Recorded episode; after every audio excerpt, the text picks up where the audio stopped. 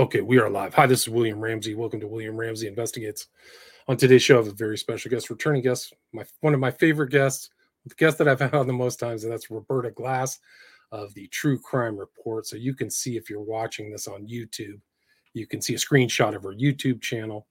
And I reached out to her and said, Hey, we should do a show. I've been kind of following her through the podcast and listening to intermittently the shows on Deke Arep and his missing wife, and then this whole Adelson family situation in Florida. And uh, so I, I gave her the choice. Hey, you want to talk to about one of these? And Adelson seems to be the most recent one she's covering. So we're going to cover that this whole saga. We were talking the pre-show. I said this is really kind of like a saga. It started all the way back with the death of Daniel Merkel, M E R K E L, back in 2014 in Florida, who was shot. Um, and then it just came like the police investigation. There was some guy from the Latin Kings and his friend Sigfredo Garcia, Luis Rivera. They were arrested, found guilty. Then there was another girl who was uh, also concurrently prosecuted at the same time. I think it was with Rivera. Her name was Katherine Magbanua. And she ended up, I think some COVID kind of slowed down the process, but she then got i think she was convicted but then it rolled in and they found information on the, the adelson family. So wendy was the wife of daniel markel and uh, markel was like a stellar academic and attorney and a lawyer. He went to harvard ba and a jd and was teaching at florida state university.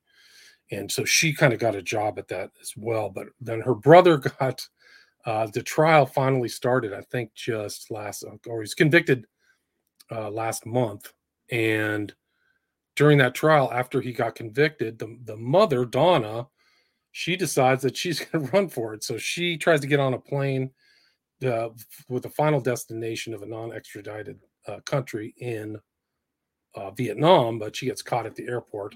So she's in jail and he gets caught wait i'm sorry can i uh, yeah. just cut in here yeah. she gets caught going through the tunnel you know that like tunnel that they put on so oh. they had to make sure that she couldn't argue that she was like just hanging out for the airport food oh, wow. or right. just dreaming about it but she decided at the last minute not they arrested her going walking I don't Towards know what you plane, call huh? yeah. on that tunnel the thing. Causeway. I don't know what you yeah. call it, causeway. Yeah in that and then they grabbed her phone and it was like a, a tug of war for her phone. She wouldn't give wow, up so she didn't want to give it up right? Very so dramatic and, and, arrest.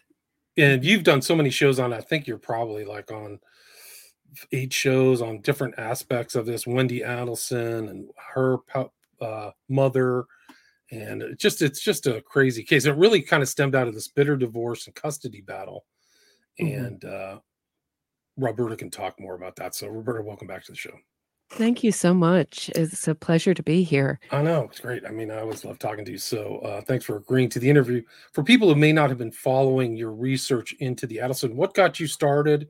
And you've had all these shows. You actually had somebody who was at Charlie Adelson's trial. Maybe you can just kind of do a quick overview from your okay. angle, what you've seen.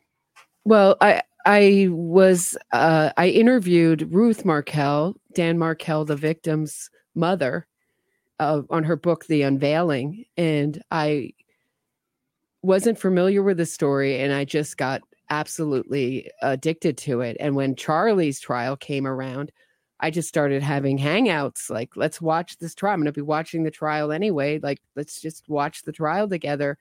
So I did some of those, and then I and then I wanted to talk about what I was seeing. He's a Charlie Adelson. So my interest, I come from uh, my podcast is a victim centered podcast. I use the court records, case files, or I go to court myself. So I think that the best way to represent a case is to represent it truthfully and to not obscure the victim and to not make um, either the accused killer or the convicted killer a, a, hero. And I think that's a real problem, a real problem I have in true crime media and my other interest, and you're going to, I'm about to blow you away in a, about a minute and a half, And my other real interest is in this phenomenon of innocence fraud. And I think that's what brought us together is our mutual interest in the West Memphis Three and Yeah. reading your book and having a change of mind about Amanda Knox, uh, the West Memphis Three, being fooled by all these documentaries and incredible PR campaigns. And Charlie Adelson on his defense team, he has Josh Dubin running the jury selection process. No, I didn't know that. Oh no, we so talked about it. he went through a few lawyers, Charlie Adelson. So, uh, you know, what I'm observing when I'm looking at trials, I'm looking or talking to even talking to lawyers. I what I notice is that there are two different kinds of defense lawyers. This is sort of like the Jose Baez type that's willing to try to sell a jury, the Richard Gere in Chicago tap dancing for the jury, willing to try to sell the jury on a bag of goods that's I guess Georgia Cappleman described it as garbage, um, their defense. and I, I, I, I might echo that sentiment. And um, so, and then there's sort of a, a more fair, uh, a more moral defense lawyer who will just say, poke holes in the state's case and use what's really true and available to them, uh, strong cross examinations, those kind of things. And so, amongst these kinds of Jose Baezes, lawyers, they seems to be have an intersection. You know, with the in it, of course, the Innocence Project, which I've been screaming about for the last five years and researching as the biggest fraud in America. And there's Josh Dubin, right from the Innocence Wow. Project, right from the Joe Rogan podcast, who loves to. So, what they do is what Innocence Fraud is about. It's about an ideology. So, on one side, they want to get rid of the death penalty, get rid of life without parole, and cap all sentences to 20 years. So that's the ideological side. The other side is the money motivated side. So that comes in with the podcasts and documentaries that help sell these cases and reverse these cases, which are so they make money just because it's a great story, a wrongfully convicted man. You know, what's a who's going to watch a documentary about someone who's guilty and convicted? Although I do think you could make it compelling. But and then they go into our civil courts and sue. So they get this person out using innocence fraud tactics, using our media. Our media never questions, never fact checks, never goes to the that I've seen. Generally, I think I think the one time it happened was in the Richard Glossip case in Oklahoma with a small publication called Frontier at the time, but they've changed hands and changed styles since then too. But they were really investigating the claims, the innocence claims of Richard Glossip, and doing a really great job of informing the public. But there aren't many journalists that we have that will fact check, that will go up against this multi billion dollar movement. And how they clean up is in our civil courts, where they, once they get this person out, they sue anyone they can. And mostly using, and mostly it's your taxpayer dollars that are paying off these murderers. Um, now, quote unquote, exoneration. Any kind of bringing someone from prison in that movement is considered an quote exoneration Right. and the right. media will play along right along i mean look at the movie chicago it's a really good example except that it's in real time usually these campaigns don't start till about 14 years after which means they are what i'm saying about them being guilty is a little bit more i don't know a, a little bit more understandable in that every appeals court has looked at it and denied it and affirmed guilt. And their last their last place that they can fight it is in the court of public opinion. And they often go into those arenas of TV shows documentaries and they win you know they clean seven up figures, seven, eight Right. figures, right? So these Yeah. are not small settlements either. right and We've they're done a coming show on the from West- your on the- tax dollars and your the tax dollars. outrages the Central silence Park is Five. Central Right, Park Central Five is a perfect example. Payouts sixty million straight out of the coffer. So it they comes wanted right out of the. 125 yeah Was it it's one hundred 200 twenty-five? Okay. no something- no they wanted that i'm sorry Oh, sorry to Well, interrupt I, you, I thought William. they no, it's Yeah. all right, but they got paid real dollars, like huge dollars. So there's a huge interest in financial motivation for this whole process. So my two worlds have just come together. Uh, you know, when I was talking to Sunny, who went to Charlie Adelson's trial, and she's telling me about Josh Dubin and how how disturbed she was by his whole aura and presence and what he was telling the jury. And I'm working on fixing some of the audio so you can really hear what he was telling the jury. He was like, How many of you? He cleaned out half of the jury the first day. Wow. Half went home. So Georgia Cappleman, how many went home after Georgia Cappleman's speech? Basically, he's he's like, Well, you see, Charles Adelson, how many people thought that maybe he might have done something and he might have been guilty? And then he got rid of all of those jurors. Is that is that an illogical uh, inference? And is that really an example of real bias? I don't know. I, I don't know. Right. So he's actively involved in jury selection. He was actively involved. In yes. Charlie's. He was part of Charlie Adelson's defense team. And now what we're seeing today, Julie K. Brown, who sat next to me at the Maxwell trial, who has been accused by victims of, of and sued by victims for for writing uh, unfairly about them and wrongly about them. I believe. Do you know? Do you remember that lawsuit? Absolutely, I, I know Julie K. Brown right. very well. She kind of broke the whole Epstein case. People were researching it in the alternate media, but once she published her series of articles, I think in the Miami Herald, that kind of made the story. well, she's joining Team Donna. So first we saw a a op-ed pro Donna op-ed within the last week or so and now Julie K. Brown is is throwing her hat into the ring and writing articles as if you know Donna, you know, joining her innocence fraud campaign. In my opinion. Wow, that's incredible. So it's it's amazing that this is going on so long and that you know what's happened with the Markel families they've been cut off from seeing their grandchildren. They've actually changed Florida law by passing the Markel Act. So to stop this kind of um, grandparents uh, cutting off the grandparents after some kind of traumatic event like this. So wow. it's yeah, it was just signed last she's year. She's an amazing by... woman, Ruth. I mean, a powerhouse woman, and and she impressed me in and her you interviewed and her, her intelligence. 10, right, you inter- interviewed her ten months ago, so you interviewed her kind of even before Charlie's trial. Yeah. And I don't think I don't think that court TV or Law and Crime or whoever and or the Tallahassee Democrat were really expecting the interest in Charlie Adelson's trial. I think it was really sort of more of a sleeper trial.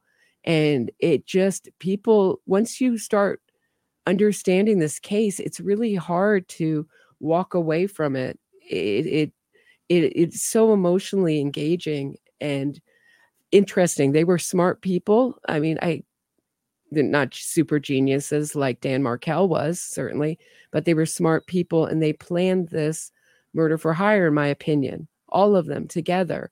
And it's very hard to see Wendy Adelson walking around who benefited the most as an unindicted co uh, co-conspirator in this case, still unindicted. And I don't think that she will be indicted until after this is my prediction until after Donna's trial, which I don't think will happen until a year and a half, quickest, maybe two years. Right. So it's going. I mean, it, as you know, every year is a, another year that the Markels don't get to be with their grandchildren, and uh, it's just, it, it's just very tough to watch. Where watch, watch her. Where are the grandkids now? Are they with Wendy? Yes. Mm-hmm. Wow. wow she got crazy. full custody, which was up. It was not just about custody. It's often also Dan Markel was asking the court to sanction Wendy oh, for hiding assets and for not returning her, for not for hiding assets in their divorce and for not returning a Holocaust diamond. And so Wendy could have lost her whole law license. There was more at stake than this. Should a judge have sided with Dan Markel and his lawyers? If you want to listen to any testimony from Charlie's trial, I think that was Charlie's trial. Listen to Dan Markel's divorce lawyer. It is the most moving piece of testimony. He's like, I wasn't a divorce attorney. I took the case because I just liked the guy and I learned so much from him. I mean, what a testimony to the strength of Dan Markel's character, and it was just very moving. You know, he Yeah. seemed to just really touch everybody that that he came in contact with, and there were memorial services all over the the country it's and the globe remarkable- for him. Yeah, globe for His him. friends are still talking too. Fellow professors and things like that are on Law and, Law and Order television. I think one of the other law shows, and they're still kind of. I, thought I saw his friend Solomon talking about it. He felt like he was being trampled on. Markel did, so he felt like, He and he, was. also, They're- yeah. they're bullies. That's my opinion of this family. I think they're a bullyish family. and the something happened with like the the mother Donna was really uh ferocious. She she had I mean there's like in the court transcript she's talking all kinds of very uh nasty terms and stuff like that. So Markel said I don't want my children to be around her and that probably just made her more angry. Would you agree with that?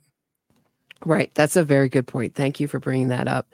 Uh, that's also another really big humility. This is a family of pride, of public appearances being everything, money being everything, winning being everything, and they love revenge. So when Dan Markel saw, heard his own children say, you know, um, grandma says, um, it was a nickname, a, a Yiddish nickname Gibbers. for, it wasn't gibbers. No, it was a Yiddish nickname for an endearing nickname, meaning like, you know, your father, uh, your, you know, grandma says, you know, your dad is dumb.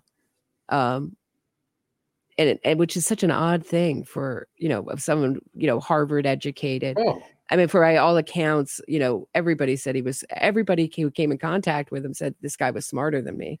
So, yeah, he, was like a insult, full right. Mm-hmm. professor at 33 and uh, I think he was uh you know, what do you call it? He he had tenure at 38 or something. Like he was set. He was done. I mean, his blog blew my mind. I mean, if you like law and you want to start thinking about things, he will. I mean, what a professor he must have been. He had me thinking in 50 different million directions and had my to do list planned with what cases to look at and how they could be considered and stuff. What an amazing mind and and and an exciting mind who liked to he liked to argue all sides of the issue. And I, I love that. I love that kind of stuff. So um I I just it's just so sad all around, you know, um, to be they seem to take, you know, sometimes in these murder cases, you just kind of wonder why, you know, someone was taken who was so valuable um to the community and and and so loving to his children and and, I mean, so it would be loved.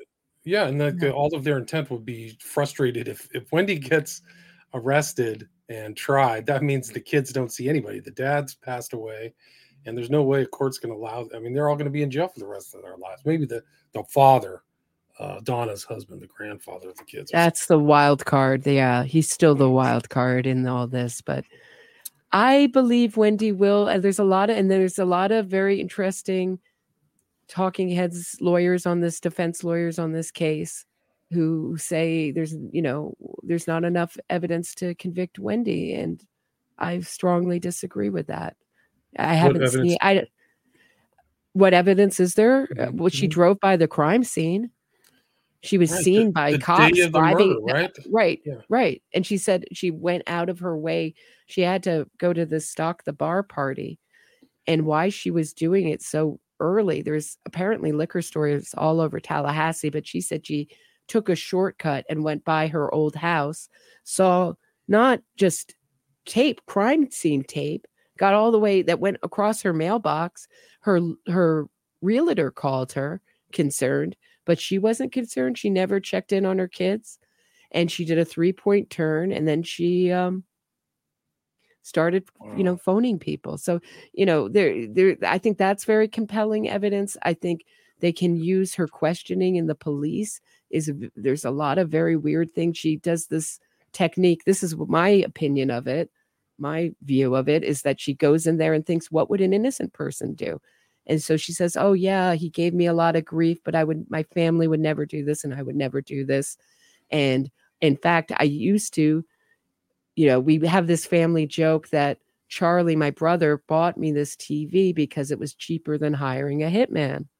Now what was her alibi for the day of the murder? Just coincidentally fixing this TV that her boyfriend at the time said looked to his eye purposely take with like a, taken a sharp object to. Someone oh. purposely Oh. broke it and not a fancy TV and he begged her to fix it and she demanded that that it that they watch a movie night on it all together so it would stick in his mind and the kids were whining and crying and complaining but it was more important to Wendy to have an alibi for herself than to really give the any kind of pleasurable evening to her kids Wow, So-. And so, she was so she- yeah, go ahead. so this TV constantly comes into play here. So when Donna writes, you know, texts Wendy, you know, they're on their way, the geek squad is on their way. It's really what many people feel, including myself, is Donna's really saying the hitmen are on their way, which they followed Dan Markel out of his gym, followed him home, and then shot him in his driveway. Right. No, it's incredible. So they had like weird code words, and the communications between Donna and Wendy and Donna and Charlie are what the damning things are. Like they left a trail of communication that was really something else. And I think it was the communication between Donna and Charlie that led to Donna's arrest. But uh, Mhm. yeah, there's weird things about the television. And she the- was headed Mhm. out that day to go get Bulleit um, whiskey or something like that. Bourbon, which- uh, bourbon, bourbon, yeah. right? But the you know the subconscious element to me, I, I don't think is lost on uh, people who like, oh yeah, I want that one, the one with a bullet, and that's her ex husband gets a bullet. Mhm. he, he, how many times has he shot? Do you know? I don't know. I don't know. It was a few times in the Yeah. in the face, and and it was just. uh, eh. I mean, just what blows. I think what pe- blows people's minds about this case is just the amazing psychopathy, I guess, uh, behind it. The absolute lack of ethics, morals, feelings, and care for your own children. So even if you are, say, Wendy, and you don't like to lose, and your law license is in is in the balance here you still care enough about your kids to say i'll stick it out in tallahassee till they're old and i can move older you know older they're almost getting to the you know it would almost be around i think they're 13 and 14 now it would be just uh, you know four or five you know four years from now she could move you know if if dan Markel hadn't moved already moved on to a different you know if they hadn't already arranged something differently or had moved on in his career Right? You he know. could have gone somewhere else and taught. could else. have i don't i don't know if he had any of those plans she of course said he did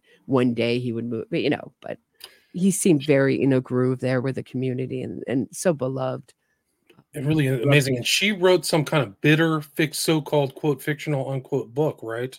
Before the murders Mm-hmm. in 2013, where she like hated Tallahassee.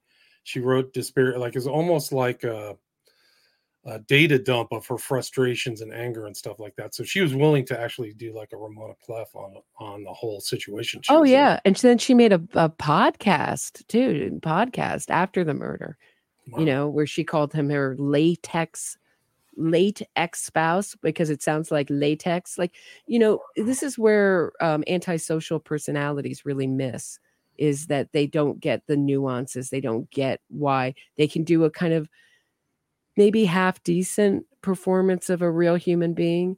But when it comes time for the details, like knowing that that is totally insensitive and a no-go area you know it's not funny there's nothing funny about latex spouse you know um right.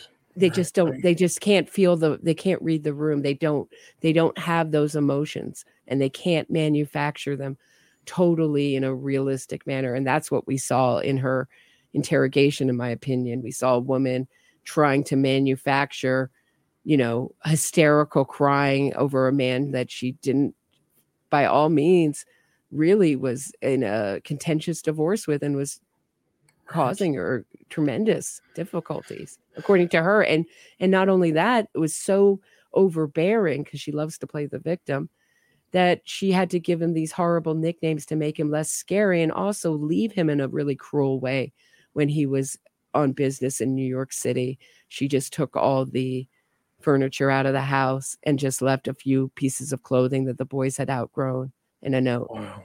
Wow. Uh, oh no. I'm sorry, not the note. Uh, divorce papers left them. Wow. And I mean, so what was the what was the lead up to the actual filing or getting divorce papers together? What was her excuse? He just was cheating on her, or was there something going? On? Were they arguing? I don't know. I don't even know what led up to that. Do you know? Oh well, it's first started over. It's because, I mean, in my if if you want my real opinion, uh, my real opinion is that I think that Wendy could not stand being second banana to Uh, Dan's brilliance. I, and and so he first it was he was very religious um and he became more so as their marriage went on but she she ordered non-kosher food at the wedding. There are plenty of kosher kosher uh options in that area.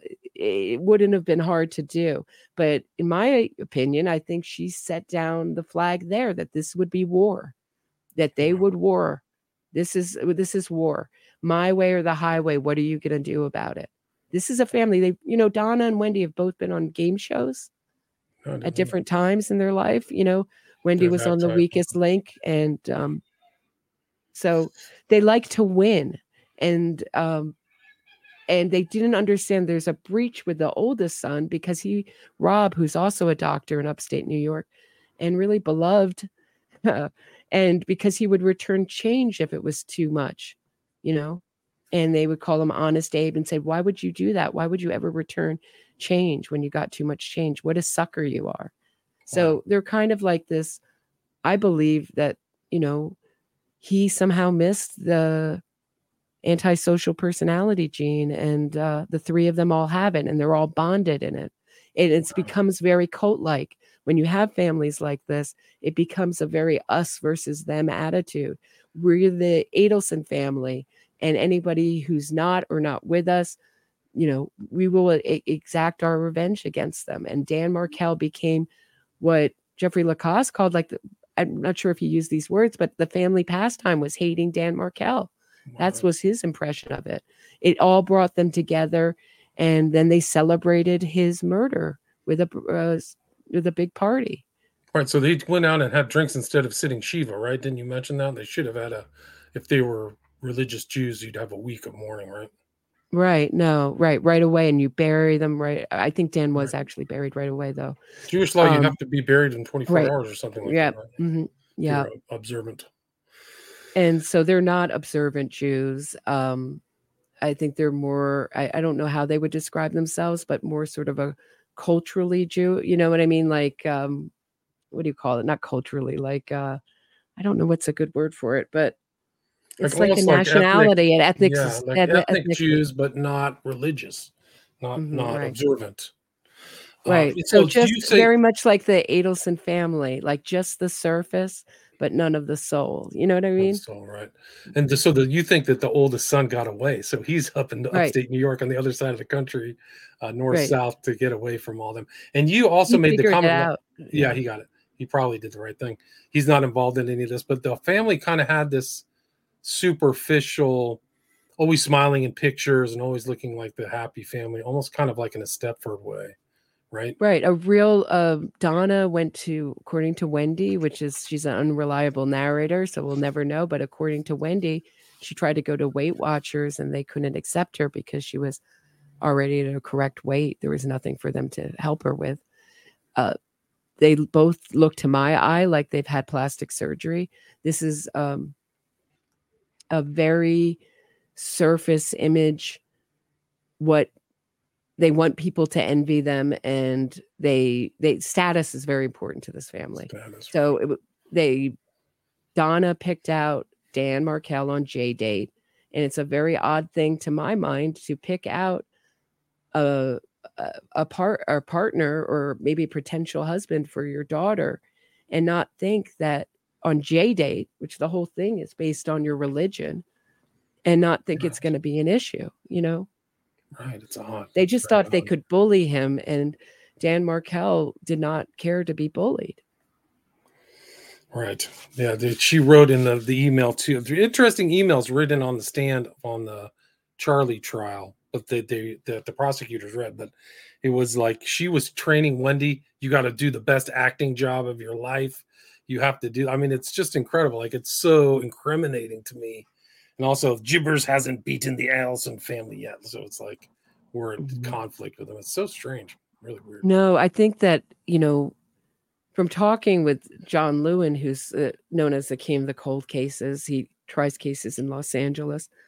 He's never lost a cold case since he's been trying them since 2002 and so he tries like the hardest cases the no body cases the cases where the def- some of these cases the defense won't even acknowledge or admit that the person is deceased. And how he does it is by recreating the person's life and their usual habits and showing how how disappearing forever would be a um a, a, a massive massive change in those habits. And i think that you could i think that you could do the same thing here with wendy which is show did she have a bad sense of direction?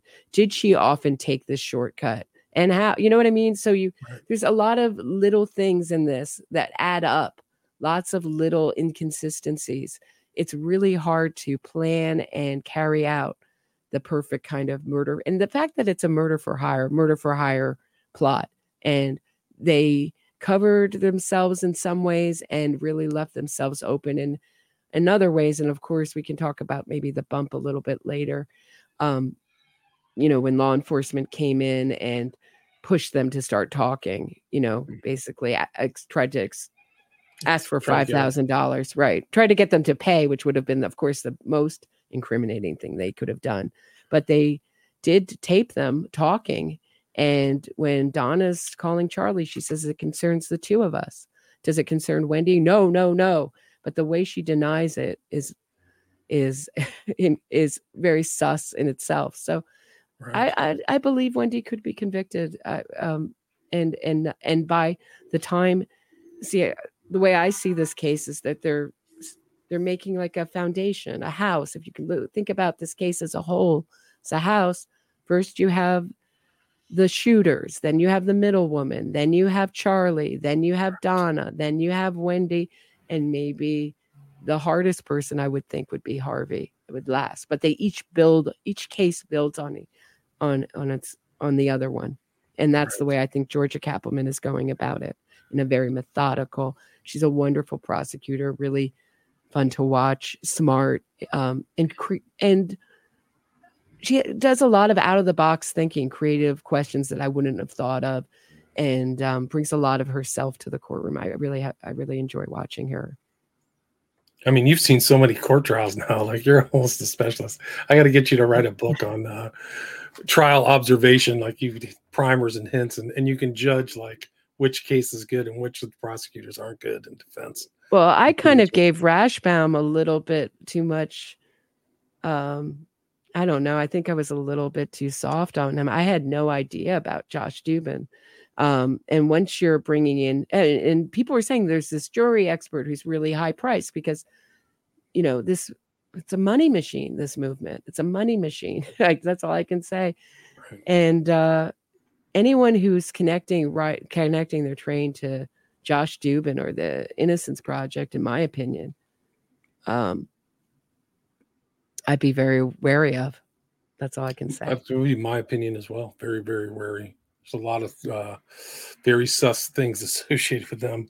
Um, mm-hmm.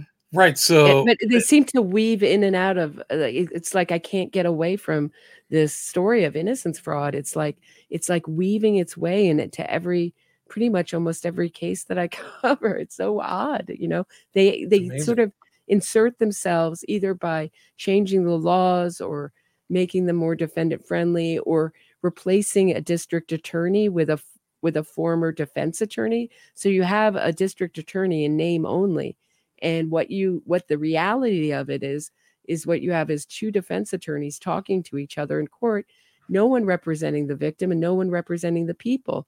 And i was saying last night it's so sinister. None of us would say to Charlie, hey, maybe we can get him a former prosecutor as a defense attorney who would really act against his best interests. No, Phil Markel, Dan Markel's father, is walking out saying, after the verdict, the guilty verdict, I'm really glad he had such a vigorous defense and such a professional defense because you want it to hold up. You don't, right. you know, you you want it to you want the process counsel, to right? be fair as right as as possible. Sixth Amendment, yeah, right. no doubt. But that was like the whole thing we had about Adnan uh, Syed is like you have two defense attorneys running the the whole scam. I mean, it's off the charts, right?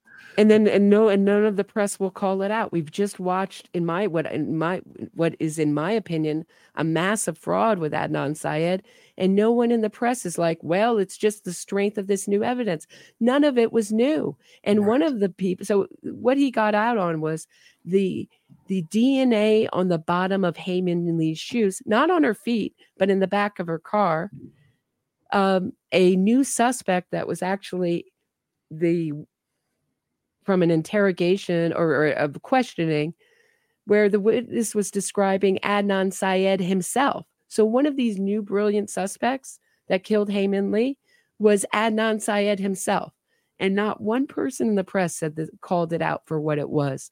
Right. Which is I mean, was, was a massive fraud on the American public, massive fraud on our legal system.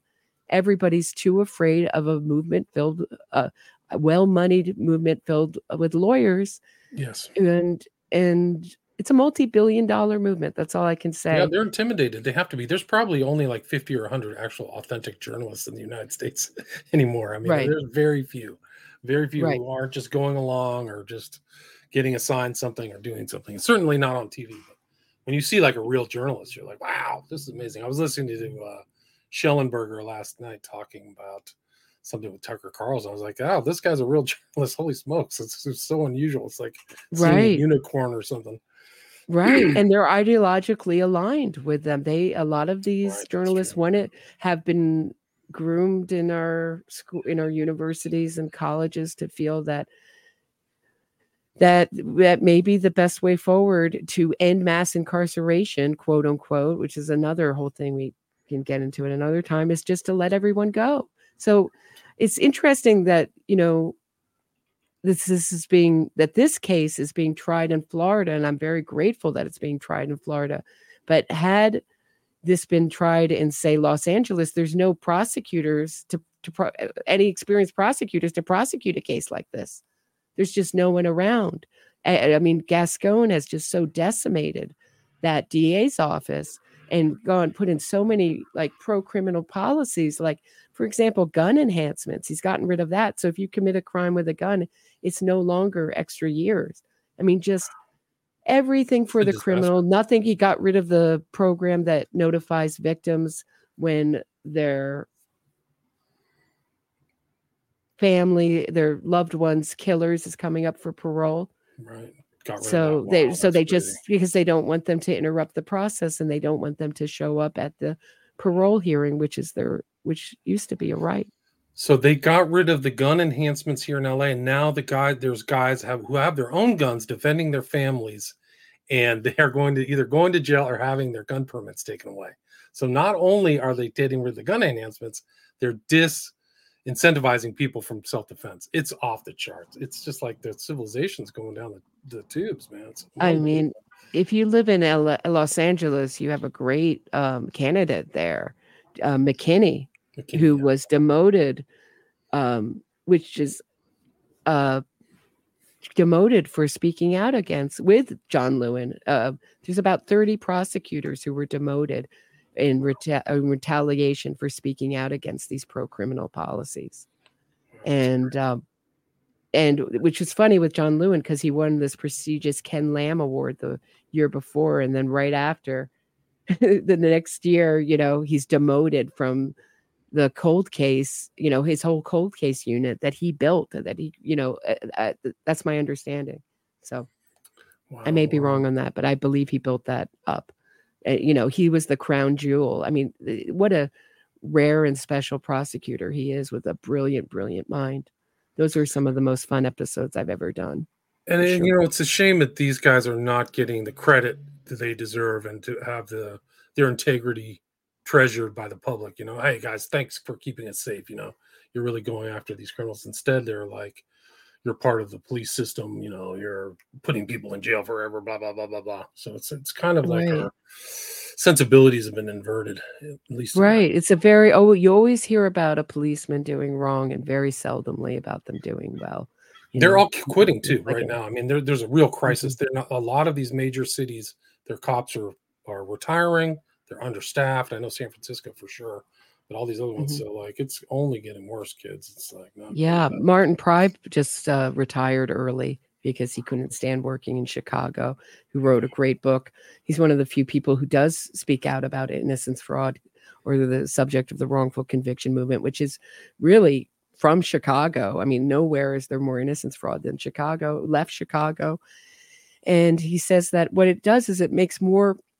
In New York, they've lowered the standards for for becoming a cop. right. so you're you get- you get you get it's like it's like it becomes a self-fulfilling prophecies do you know what i mean so Yes. you get all this negative negative um whip up all this negative feelings towards the police and then uh, and then all the really good policemen quit and then the new ones that come aboard are, sometimes aren't you know are really not the best so right. it so becomes a self-fulfilling prophecies kind of thing yeah. yeah. yeah. It's kind of like a doom loop. So you get the worst, and then they beat somebody, and then they shoot somebody, then they go, and it's Mhm. just yeah. Who's gonna who are you gonna attract to do your policing?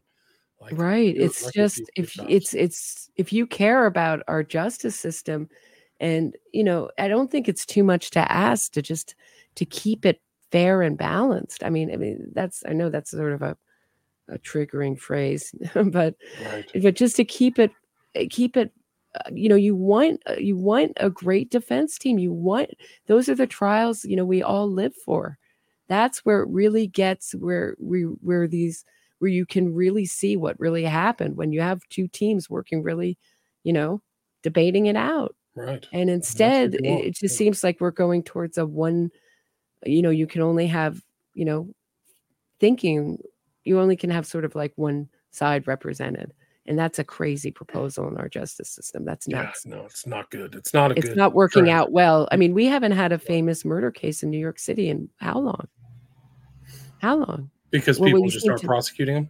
I, d- I don't know what what it is. I mean, it seems like these. I read these news stories that would make seem like great trials. I think that they don't have.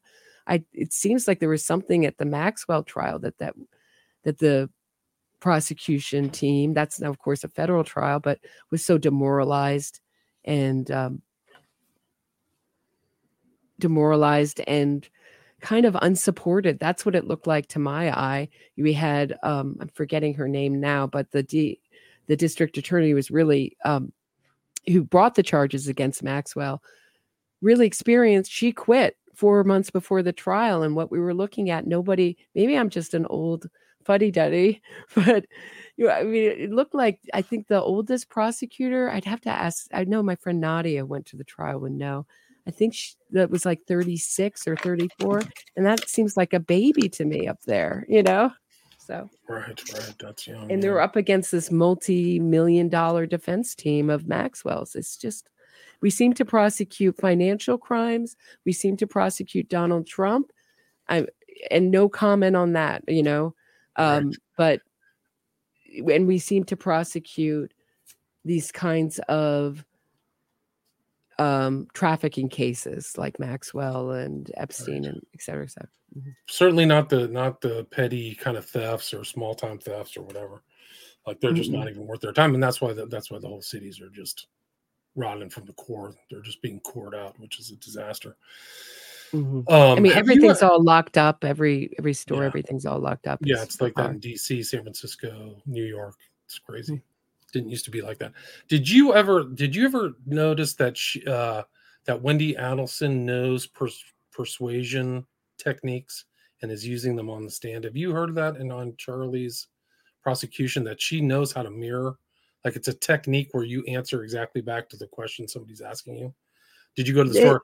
To the store I went, you know, they do this weird thing. Have you seen? Have you It's seen that? it's a little bit like neurolinguistic programming, the yeah. thing that NXIVM uses so much. Yeah, there's Yeah. something very hypnotic and odd in her that everybody's picked up on in her testimony, and and and her lies have been whopper. So that's another question. because she was given immunity on the last two trials, you know, limited use immunity. And she didn't, I mean, I, my perception of that is that's really for people who want to tell the truth. So it was odd because she's protecting her whole family and herself. She gets up there with this immunity and lies blatantly, blatantly. So could they get her on perjury? I don't know. And will they do it? I know they rarely do it, but it might be useful in this case. And I don't think it would be all that hard to do. I know Sonny last night, who went to Charlie Adelson's trial, was is of the opinion that she believes that Wendy covered herself well enough. I hope, Sonny, I'm rep- representing your opinions correctly, at least on some of these answers in a lawyerly way. Um, right. That would protect she has her. To know it the would be hard to try her. Yeah, as a, as a trained lawyer. Where did she go to school? Did she go to Florida? Brandeis. Brandeis, yeah, pretty good. Mm-hmm. And top of her class. You know, she's no slouch in the in the legal situation. Yeah, legal right, right. But she wasn't a Dan Markel. She wasn't a superstar, and they came as a package deal. She loves to put down Dan Markel for not getting this job in Miami, but the reason they didn't get it is because they had to come together and they didn't want Wendy. So wow, right. So she was part of the package. Mm-hmm. Wow, interesting. It's yeah, man. It's, she knows something. She knows these uh, persuasion techniques. She's she's pretty clever. I don't know. I, I think they should just try to take a risk and try her. See what the jury says. I think so too. I really don't think she will play well in front of a jury. I don't think I, I you know, lawyers smarter than I am have, have made videos a hundred reasons why, you know, a hundred pieces of evidence against her. You know, she could be indicted. She is an unindicted co-conspirator in this case, and uh, I, I don't think I think what we're seeing is a lot of, in my opinion, from my experience, a lot of behind the scenes PR. Why is Julie K. Brown supporting Donna Adelson all of a sudden? Why is this doctor coming out of the woodwork? Why are wh- who knew about Donna Adelson's arrest? Why was it announced via a podcast? And good for the podcast and good for them for the scoop. And it was fun to find out in that way. But right wouldn't it have been kind of more might it have been? I don't know. You never know whether they're going to take questions or any questions or whether they would have had they announced it the next day in a press conference. You know at least the people that the law enforcement and the and the state's attorney's office could have gotten the credit they deserve for arresting her and being on top of it. And kudos to the friend of the adelsons who got this weird phone call from them and and called it in. Wow. Interesting one of the other interesting things about this case was like the Donna threatening, I don't know, if it was either Merkel or through Wendy, like they were going to convert the kids to Catholicism and get them baptized. Was that, did you come across that at all? I'm sorry. Can you ask that one more time? I was I'm just sorry. saying that there was a there was a statement that I heard in one of these talks. I don't think it was yours, but the mother was was was going to threaten Merkel to convert the kids to Christianity yes. and Catholicism. Yes, Catholicism. Yes, sounds mm-hmm. funny to me, but is that I mean, and like baptism was that like just to kind of get back at Merkel? Like, would you think that Markel? Yeah, Markel. Yeah, Dan Markel. Yeah, that that they and she also wanted to dress them up in SSI, you know, Nazi outfits. Oh, so, really? Wow. So that, that will show you how paper thin, to my feeling as a Jew who was you know my dad convert my mother was my mother's half jewish. My father was full you know fully jewish mm-hmm. converted to quake my mother's religion of quakerism um which her father had converted to. It's a crazy it's a crazy it's life interesting. So but, you're truly right, a hybrid. so, you're a right, definitely. I was denied sort of the the religious you know I, i'm not familiar with the religious side of judaism the way other you know jewish people are and I would uh, I would never even think, uh, no matter how much I hated my my what do you call it, son-in-law of thinking of doing and doing that to the grandkids at that age. I mean, you know, just this absolute Spiteful, narcissistic yeah. need for, and also it shows me that I mean, what I think is I think that they have a lot of real they wrestle with real issues of self-hate around their their Jewish identity. What other Jewish person would would want to do that? You know, self-respecting person say, "Oh, dress up the kids to get revenge." for the Yeah, purpose of revenge to use something and and knowing and also knowing that wendy is holding on to a piece of the markel's family history a holocaust diamond i mean what's going on here And but you dem- eh, but you you make big problems for the uh, eldest son because he fell in love at really madly love of his life was not jewish and wanted to marry her and instead married someone else and then annulled it and you know did and they said oh we'll accept her and then this blew up. You know then dan markel was murdered and he figured it out. I believe that's the uh, Had- correct me Have if i'm wrong but i believe that's the scenario you know chain of events there so what kind of family demands you know you have to think that everything's my point is everything's on the surface there's no soul to this family absolutely soulless in, in my view do you do you did you ever hear anything about financial fraud or Medicare fraud associated with their business? I thought I read something about that. Did that ever come across your?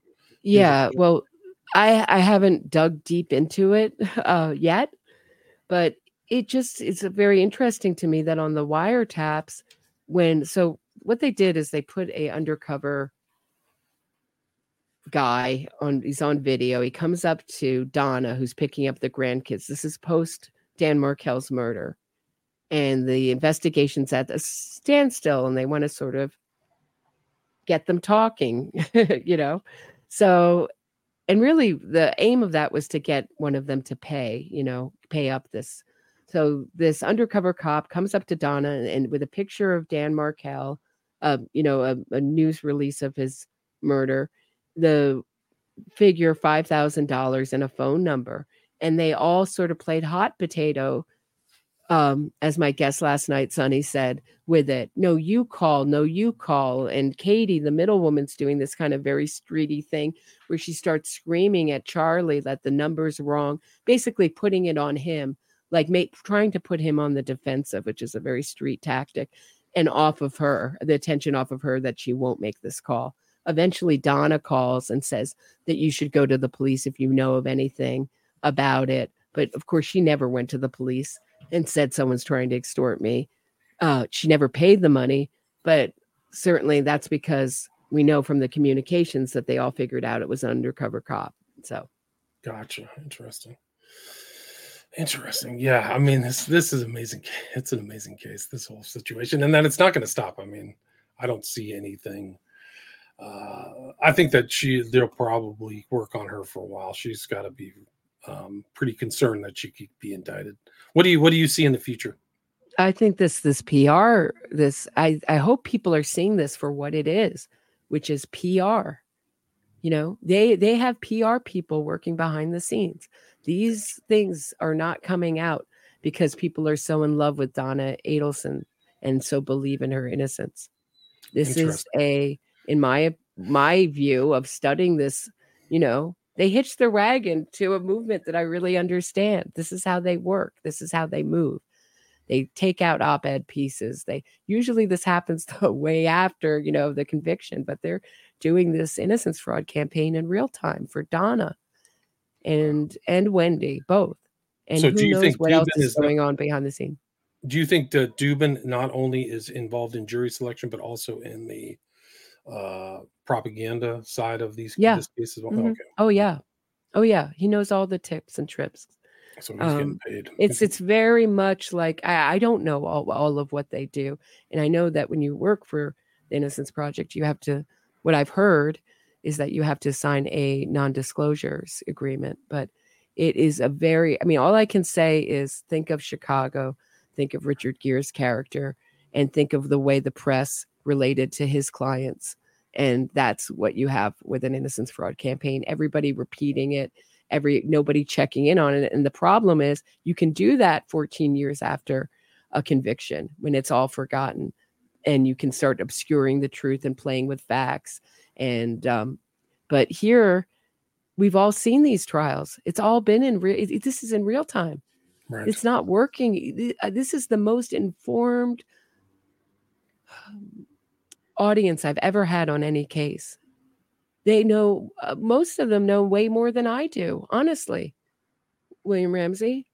Wow. i mean it, they're absolutely an incredible group of people eh, who are all kind of just really committed to the idea that justice be seen for Dan Markel. And, you know, it's like, it always makes me really uncomfortable. I say this is an incredible case. It, it's an incredible case, but it's like incredible sorrow for the Markel family. You know, they're never going to, you know, never be the same again. Something irreplaceable has been taken for them. And such, and that's why we demand justice. Yeah, amen. There's a, he had a lot of uh, years left. He could have contributed in who knows all kinds of ways. I mean, the guy was obviously brilliant, but uh, yeah, it's a shame for just like people arguing about custody. But you know, those those divorces sometimes they just get. This is a perfect example. Overheated, they feed into each other's anger and you know anxiety, and then somebody says, "Let's do this." I think that's probably mm-hmm. what happened. And do you? Th- I mean, was Charlie kind of a womanizer? I mean, I keep hearing these rumors that he was just about money and and women at that time. I don't know if he's married or. Whatever. Oh, oh yeah, no. Well, now he has a baby with a woman, but he had a rotating cast of of women going, usually um, Latina women. Um, not all, but you know, anyone he could anyone he could control and manipulate.